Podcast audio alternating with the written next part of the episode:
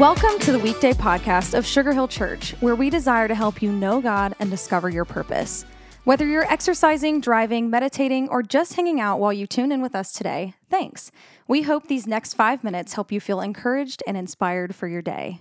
Well, hey, friends, it's so great to have you on the weekday podcast. If you find these helpful, if you don't mind, would you consider sharing them with a friend? The easiest way to do that is just to text them the link weekdaypodcast.com, post it on social media, tell a friend. We would be honored to help offer encouragement to the rest of the world that's out there. And so thanks for being part of today. I want us to think about uh, confronting the boundary busters in our life. Boundaries are those healthy things, values, decisions we've made in our life, whether it's around time, relationships, work, all the rest, that keeps us healthy so that we can actually uh, be healthy emotionally and spiritually and love other people well. Well, the truth is, there's going to be times that people uh, accidentally step over a boundary, but if there's somebody that habitually uh, violates the boundary, I want to encourage you here's some ways to deal with that. What do you do with that? How do you confront it?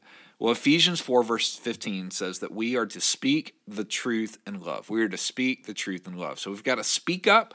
And as we speak, we got to tell the truth, and we do it with this positive intent. We do it through love. Pastor Chuck and Mandy Ellison recently said this. They said, We tend to either bottle up or blow up, and occasionally we also cover up. We lie to others and ourselves when we fail to confront. So, how do we confront?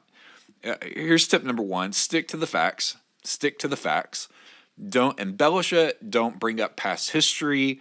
Describe the facts as they are. And one great way to do this is to ask the question hey, if there was an officer on site and they were asking for the facts, what would they write down? They wouldn't write down my emotions, they wouldn't write down my coloring to it. They would talk about here's what actually happened. It is verifiable. Somebody could say, yep, that happened. The second tip is to be careful that your words and your body language are positive sometimes if we're not careful we'll use words that that create distance or we'll we'll say one thing and then express something else with our body. So watch our words watch our body language carefully. The third tip is when people become furious you become curious. When people become furious you become curious. When people are furious what they're doing is they're acting out of some story or some emotion if we're not careful, we'll be, get sucked into the drama instead of being an observer of it. And so, one great way to be an observer is to ask curious questions, not judgmental questions, not leading questions, but get really curious about hey, what's going on there? What about this has you so amped up in the moment? Here's another tip seek clarity more than resolution. Get really clear about what's going on. Get really clear about what's going on. You cannot um, you cannot control whether there will be absolute resolution and whether they will honor your boundaries ongoing. But what you can do is be really, really clear. And as we've heard said so many times, clarity equals kindness. And then here's the last tip look for ways that you can change yourself. Look for ways that you can change yourself. Another way that I say this when I'm talking to myself, coaching myself, is look for opportunities to self accuse. Because here's the truth a lot of times when I've got a story in my head, the truth is I was just as wrong about it as the person that maybe I'm frustrated with. And so self accuse what could I have done differently? Here's the truth we need healthy boundaries. And just because you set them once doesn't mean that they never need to be re- revisited.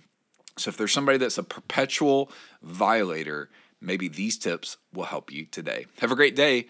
We'll see you back here soon. And if this kind of content is super helpful for you, visit our sister podcast, the Positive Talk Podcast, the Positive Talk Podcast, where Pastor Chuck and Julie Halmerich sit down and intersect faith with psychology. And they aren't opposed to one another.